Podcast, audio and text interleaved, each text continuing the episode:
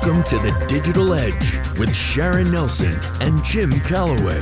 Your hosts, both legal technologists, authors, and lecturers, invite industry professionals to discuss a new topic related to lawyers and technology.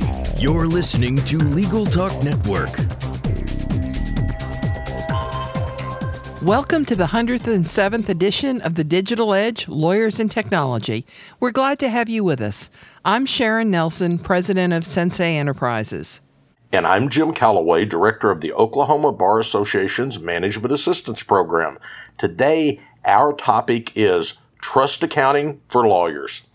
Before we get started, we'd like to thank our sponsors. Thanks to our sponsor, Scorpion, which delivers award winning law firm web design and online marketing programs to get you more cases. Scorpion has helped thousands of law firms just like yours attract new cases and grow their practices. For more information, visit scorpionlegal.com forward slash podcast. Thanks to CloudMask, which offers cost effective and efficient data encryption for law firms, whether large or small, in Google Apps, Office 365, and other cloud solutions. Sign up now for your 60 day free account at www.cloudmask.com. Thanks to ServeNow, a nationwide network of trusted pre screened process servers. Work with the most professional process servers who have experience with high volume serves, embrace technology, and understand the litigation process. Visit servenow.com to learn more. We are very pleased to have as our guest Sheila Blackford, a dear friend who is an attorney and practice management advisor for the Oregon State Bar Professional Liability Fund. She enjoys helping lawyers understand how to properly set up and manage their client trust accounts, and she is frequently called upon to help lawyers undergoing discipline for mishandling client trust accounts.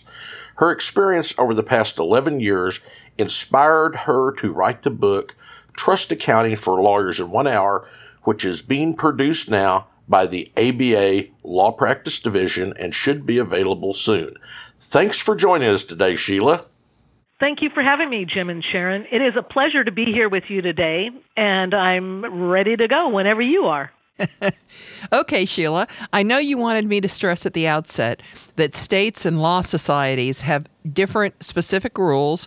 And while you're going to talk about good general principles that apply broadly, as always, lawyers should carefully check the rules and regulations of their specific regulatory authorities. Now, let us begin. Since lawyers are supposed to place client funds into a federally insured bank account, should they worry about what to do with money belonging to a client that is over this deposit insurance amount? That's a very good question, and I'm glad you asked that. I'm speaking about lawyers that are in the United States, lawyers that are in Canada that are tuning in today should abide by what their own depository institution rules are in Canada because they have their own rules. But here in the United States, we have deposits that are insured by the FDIC, Federal Deposit Insurance Coverage, and lawyer trust accounts are in the category that's known as a fiduciary um, account or agency account, and so those are pass through deposits. But certainly, you could have a client with a lot of money in, let's say, uh, Bank of America, and that happens to be where you keep your lawyer trust account. Because you've got maybe $20,000 of that new client in your trust account, that client may end up being over the amount that they already have in Bank of America. And so that's going to present a problem because although we trust our bank, we have to be careful if it went under the insurance would only cover $250,000 for that bank for that named party. Okay? And so that's going to be a problem that you're going to want to discuss with the client. You should be able to um, have a conversation, quite frankly, with your client about how much money they may already have where you do your trust account business because you may need to open a trust account in another bank to help this particular client out. Sheila, can lawyers keep a cushion of their own funds in the client trust account as added protection against any unintended overdrafts? Well, that seems on its face to be a good idea, but it is a very wrong idea because just even looking at what the ABA model rules of professional conduct call for in 1.15 subpoint B, it says a lawyer may deposit the lawyer's own funds in a client trust account for the sole purpose of paying bank service charges on the account, but only in an amount necessary for that purpose. Now, that's the ABA's model rules, and of course, each state may have its own variation. For example, here in Oregon, we allow them to also keep the lawyer's own funds for paying a minimum balance requirement. Let's say the balance was supposed to be a hundred, then we say go ahead and keep a hundred dollars of your own money in there, so you don't draw it down to zero. So you have to be very careful, and and you need to check in with your own jurisdiction. But basically, rule of thumb is it's really strict about what you are allowed to keep in there, and I don't believe anyone would allow lawyers to keep a, a cushion in there to protect themselves against their own bad bookkeeping practices. well, Sheila, I, ha- I, have a question to ask you, but I have a story that I will answer the question with before you answer the question. You had had mentioned that I should ask you if there's any way to prevent problems from having a client's check deposited into a lawyer's trust account bounce. I had that happen many years ago, and I had a personal friendship with the bank's branch manager. And so she took that bounce check and she put it in her drawer and forgot about it for 48 ah. hours so that I could reach my client, who you have no idea how furious I was because I was supposed to be dispersing checks from the money. And, you know, I raised a sufficient amount of, of noise that the client decided that they'd better get the funds wired directly into the bank account, which they did. And the Virginia State Bar disciplinary folks were never notified until now. Um, but but what what is there any way to prevent those problems short of having the branch manager be your friend? oh boy, we get that too. And years ago in Oregon, the early practice management advisors, we're talking hmm, 20 years or more, they spoke with someone from discipline, Jeff Sapiro, and said, "Well, what should we do? And Jeff, in his wisdom, said, How about adopting a three, five, ten day rule? And it makes sense, so I'll share it with the listeners. Think about allowing three banking days for a local check to clear and be in your account, five days for a check drawn on a state bank account, so somewhere else in your state, and three, five, fifteen. Fifteen is for a check drawn on a bank that is out of state. Now, you know, we are so used to just looking and seeing with the ATM that funds are available. Certainly, you're not going to be doing that with your trust account. But knowing that your funds are available, yes, it's my funds that are in your trust account that are available.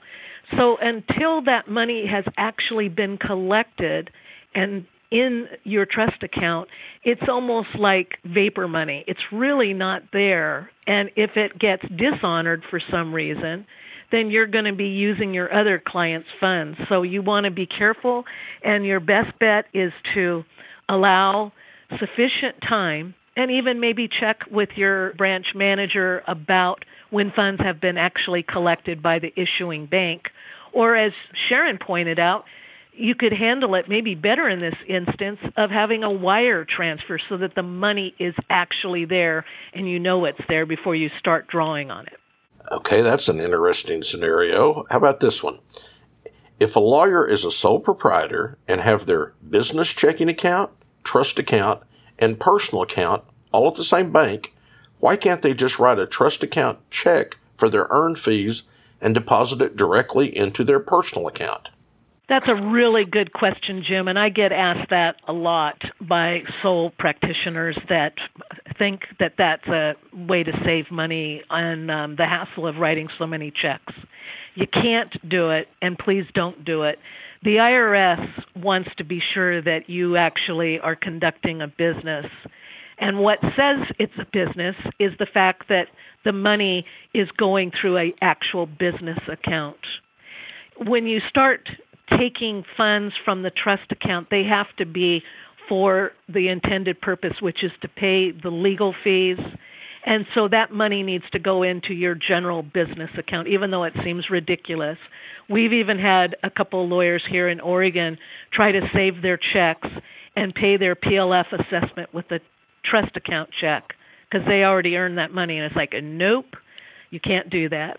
So that's a very good question, and listeners, don't do that. You want to have a very exacting trail from the trust account to your general business operating account to your personal account. Good advice as always, Sheila.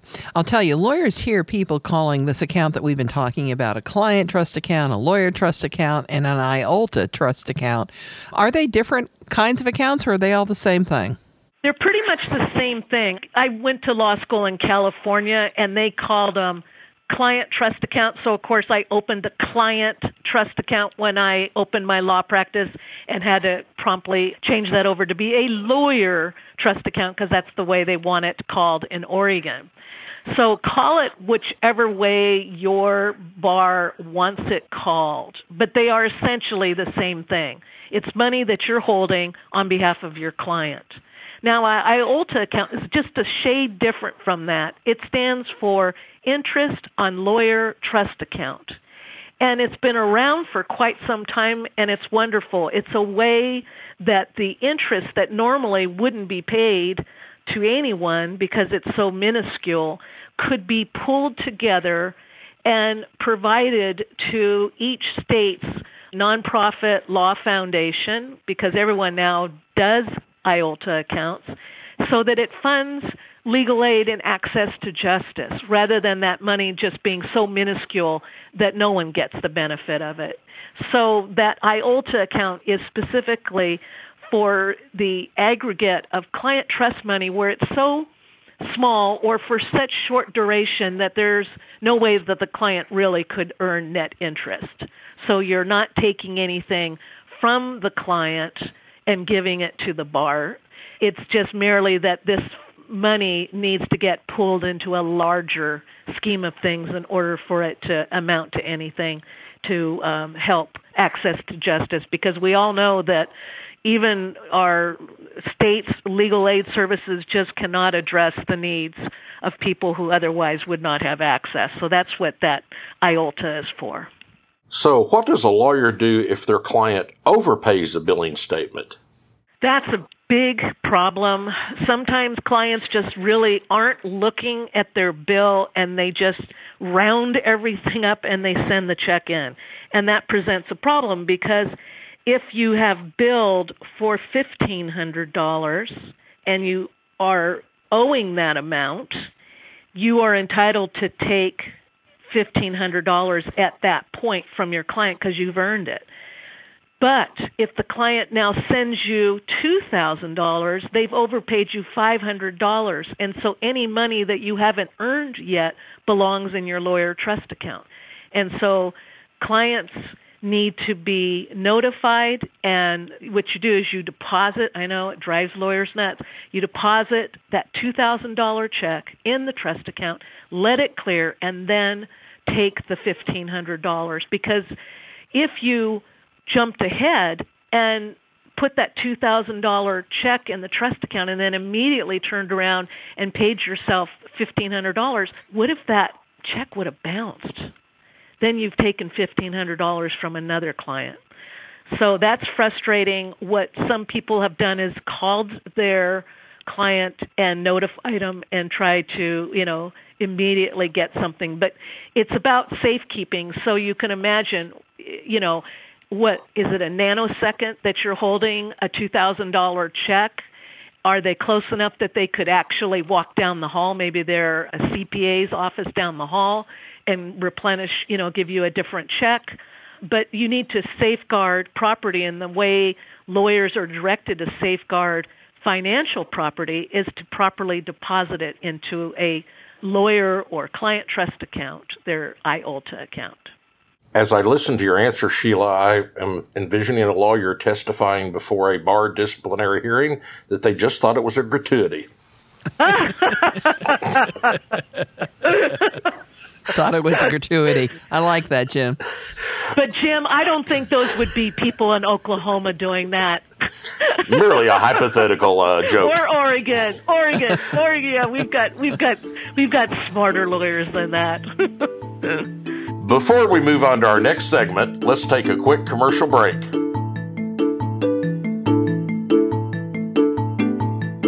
In recent years, the legal sector has come under increasing pressure to improve efficiency and client services. CloudMask enables law firms and solo attorneys to leverage free and low cost software as a service, such as Google Apps and Office 365, to improve efficiency and client service while reducing costs, strengthening compliance with data privacy laws, and ensuring that ethical duties are met. CloudMask encryption is even certified by 26 governments around the world. Looking for a process server you can trust? ServeNow.com is a nationwide network of local pre screened process servers. ServeNow works with the most professional process servers in the country. Connect your firm with process servers who embrace technology, have experience with high volume serves, and understand the litigation process and the rules of properly effectuating service. Find a pre screened process server today. Visit ServeNow.com.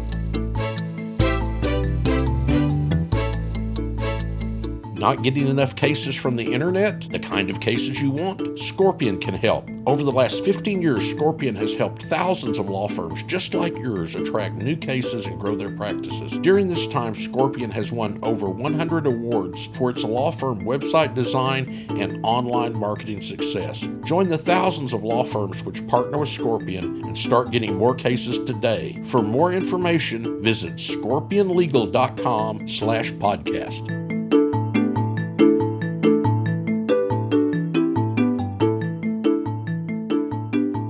Welcome back to the Digital Edge on the Legal Talk Network. Today, our subject is trust accounting for lawyers, and our guest is Sheila Blackford, a good friend, an attorney, and practice management advisor for the Oregon State Bar Professional Liability Fund. Sheila, we often hear from lawyers that they were told to do a three way reconciliation of their trust account, and they seem completely clueless about what that means. Can you tell them what it does mean? Yes. It's nothing to get alarmed about. You're going to get a bank statement from the bank holding your trust account. What you're doing is you want that bank statement to be reconciled with your trust account journal, which is a accounting way of referring to what we normal people call our checkbook register. So the balance in your checkbook register must equal what the adjusted balance is on your bank statement. And we have the further issue we're not just looking at this account. Bank of America thinks you have one trust account, but in reality, you may have 15 because you have each client sub account that you're keeping track of. So that's the third reconciliation. You need to be keeping track of each individual sub account in your trust account that is tracking how much money you're holding for your client Jim Calloway, how much you're holding for your client Sharon Nelson, et cetera, et cetera. You look at those amounts, and that's going to be pulling the records so that they add up. So the adding up of those sub accounts, looking at your journal or your checkbook register, and comparing that to your adjusted bank statement. And what I mean by adjusted bank statement is we hope everyone does their normal balancing the checkbook and balancing their statement by looking to see what the bank says you have versus what you have in terms of outstanding checks that the bank hasn't cleared yet and outstanding deposits that the bank hasn't registered yet. So you subtract those checks and you add in those deposits to come with an adjusted amount. That adjusted amount should be what your own record says you've got. and it should equal your adjusted trust account individual sub accounts. What in the old days they used to call them client ledgers. And I want to just add in here a caution. We talked earlier about keeping some of your own lawyer law firm money in there for paying bank fees. Don't forget that money, or you're going to be scratching your head and getting frustrated that you're off by $20 or $40. So make sure that you add in that amount of money that is your money, or else it's not going to equal what your different sub accounts are. Okay. Well, if a client is not happy with the amount of legal fees charged to his trust account funds, what does the lawyer do? That's a good question. Hopefully, you don't have that problem, but you may. And whenever there is, it's actually Rule 1.15, subpart E. When in the course of representation, a lawyer is in possession of property in which two or more persons, one of whom may be the lawyer, claim interest, the property shall be kept separate by the lawyer until the dispute is resolved. The lawyer shall promptly distribute all portions of the property as to which the interests are not in dispute. So, again, let's say we've got the client who was billed $1,500. The lawyer feels that's a fair amount, but the client looks at that bill and falls off his or her chair and thinks, my God, that's charging me way too much money. And so they call and complain to the lawyer and say, I don't think it should be 1500. I don't think it should be more than a 1000. So what that means is that the lawyer should put the money back into the trust account so that only a thousand goes for payment because that's the amount that's in not in dispute and the rule says to distribute it if the lawyer didn't distribute the problem would be the lawyer would be commingling by leaving that thousand dollars that's not in dispute in the trust account okay so the five hundred dollars that the client says i think that's unfair that amount needs to be held in the trust account. Now, what should the lawyer then do? Well, if they can't resolve it, most of the bar associations have fee mediation or fee arbitration programs where that can be resolved. And that's been really a positive thing that has been going on here in Oregon. And I know firsthand that it's been very, very helpful as a way to kind of like move beyond the disagreement. So that $500 until it's resolved belongs in the trust account. Sheila, what are the complete records lawyers are supposed to keep in connection with their trust accounts? That's a very good question. A lawyer should maintain on a current basis, of course, the books and records in accordance with generally accepted accounting practices and comply with any record keeping rules that are established by law or court order the wonderful thing about comment 1 to rule 1.15 is it mentions the model rules for client trust account records. And when you look that up, it's wonderful and I encourage our lawyers print it out because it walks you through what should you really be keeping. For example, keeping the receipt and disbursements journal that would be important and not only just keeping it but that it's got the right kind of information on it that it contains a record of deposits to and withdrawals from the client trust account identifying the date the source and the description of each item deposited as well as the date payee and purpose of each disbursement. A lot of times lawyers are so busy it's difficult to practice law and to then handle the business but you have to do it and don't rely on your brain because not very long you will be finding out that you've forgotten all those little details. So if you've made a a proper record of it, it'll help you in the long run. The next thing that that model rule for client trust account records says keep your ledger records. Now I mentioned that in the old days they actually kept buff cardboard that was called the client ledger card and they wrote it all down. These days we're going to hopefully be using some type of software program where you're just going to pull an actual report of that sub account. But nonetheless, each of them should show who the money belongs to, what the source of it that's been deposited, the names of all persons for whom the funds are for or to be held, the amount of it, the description and amount of charges and withdrawals, and the names of all persons or entities to whom you are dispersing those funds. So it's like you're acting like the banker for each of the client for whom you're doing trust accounting. The next thing you should do, and a lot of lawyers forget this, is keep a copy of your retainer and any compensation agreement you have with your clients. That's going to be important. And next would be copies of accountings to client or third person showing the disbursement of funds to them or on their behalf. You never want it to happen where the poor client says, Well, I gave Sheila five thousand dollars back in August, and she says she doesn't have any more money in the trust account, and I've never been told what she spent the money on. That's not good. So you want to keep that you are doing important accountings. I I personally think that it should be monthly, but keep a copy of those accountings to the client showing what you've done with the money. Next would be copies of the bills for legal fees and expenses that are rendered to your clients. And I always made a copy of the underlying bill. So, for example, if it was for process service, I actually gave the client a copy of the bill that I had to pay the process server. Next, copies of any records showing disbursements you're making on behalf of clients.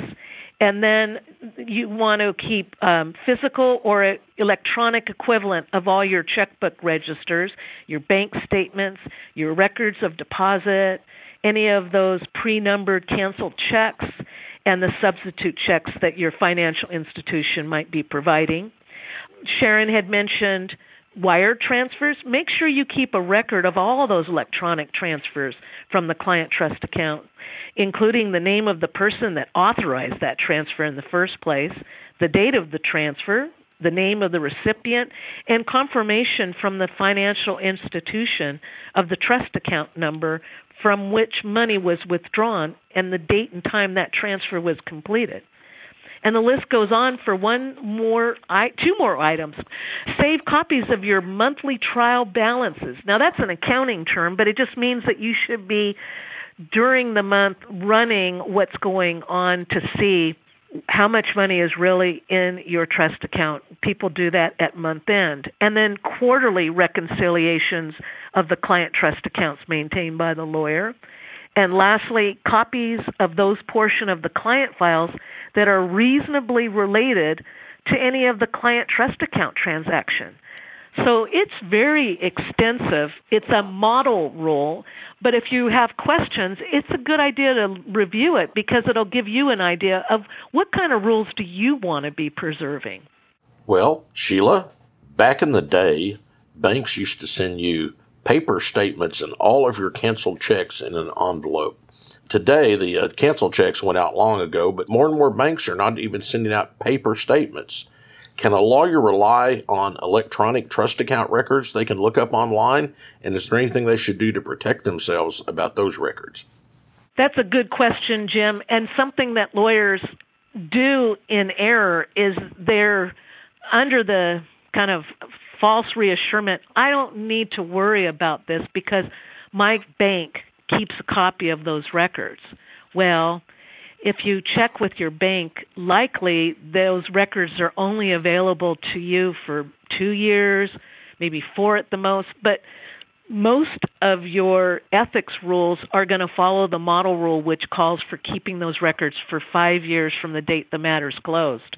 So, right then and there, you have to be careful to maybe do a print to PDF and keep that electronic statement one thing, Jim, I want to interject at this point because I don't want listeners thinking, "Oh my gosh, you know, I need to get a a green eye shade and uh go back to the old days of being the banker and accountant keeping track of all this.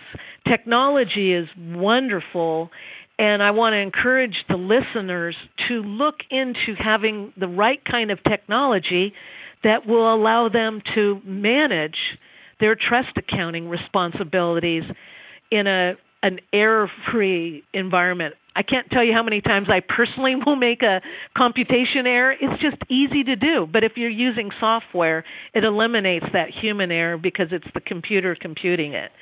So I want to encourage you to look at technology, whether it's a case management program that has a trust accounting provision in it, and you can find a list of those types of software programs at the ABA's Legal Technology Resource Center, and I understand we'll be able to provide a link to that so that you can access that chart that I'm referring to for practice management software comparison. And that'll be a big help, but there's certainly many different types of programs that are out there, and possibly you've already heard of some of them that people are really liking to use for managing their client trust account records with technology other than pencil and paper. So, Sheila, if a lawyer finds that their trust account has had an outstanding check for several years, what the heck do they do about it? That's a good question, and unfortunately, that happens. You need to, first of all, check with your state bar association to get the right direction because states treat this money differently. It may be that unclaimed property laws will then take effect. Now, what's happening in my own state here in Oregon is that if funds have been left in the trust account and basically abandoned, you can't find the client, you need to file a report with the Division of State Lands, and the money is turned over to the Oregon Law Foundation. That's the nonprofit foundation that manages the IOLTA program. So be careful and take a look at that. And I especially caution lawyers that are listening in from Canada to definitely check in how to handle it. But even here in the States, the various states have their own way of, of what's proper to do in the event that that money's been abandoned. Well, we want to thank you so much, Sheila, today. We're thrilled that you were able to be here with us. I wish your book was out, but you know, I'm sure that people will be able to find it easily on the ABA web store in several months, and I know it will be wonderful. And I've got to tell you, this is some of the most practical advice we've ever had on a podcast. These are exactly the kinds of questions that we hear lawyers ask all the time, and we've never had a podcast that gave such, you know, step-by-step practical answers to the questions they have. So thanks so much, buddy, for spending your time with us today. It was great. It was a delight. Thank you for asking me. It's a real honor to be participating in your podcast. Thank you very much. And that does it for this edition of the Digital Edge Lawyers and Technology. And remember, you can subscribe to all the editions of this podcast at LegalTalkNetwork.com or on iTunes. And if you enjoyed our podcast, please rate us on iTunes. Thanks for joining us. Goodbye, Miss Sharon. Happy trails, cowboy. Thanks for listening to The Digital Edge, produced by the broadcast professionals at Legal Talk Network. Join Sharon Nelson and Jim Calloway for their next podcast covering the latest topic related to lawyers and technology. Subscribe to the RSS feed on LegalTalkNetwork.com or in iTunes. The views expressed by the participants of this program are their own and do not represent the views of, nor are they endorsed by, Legal Talk Network, its officers, directors, employees, agents, representatives, shareholders, and subsidiaries. None of the content should be considered legal advice. As always, consult a lawyer.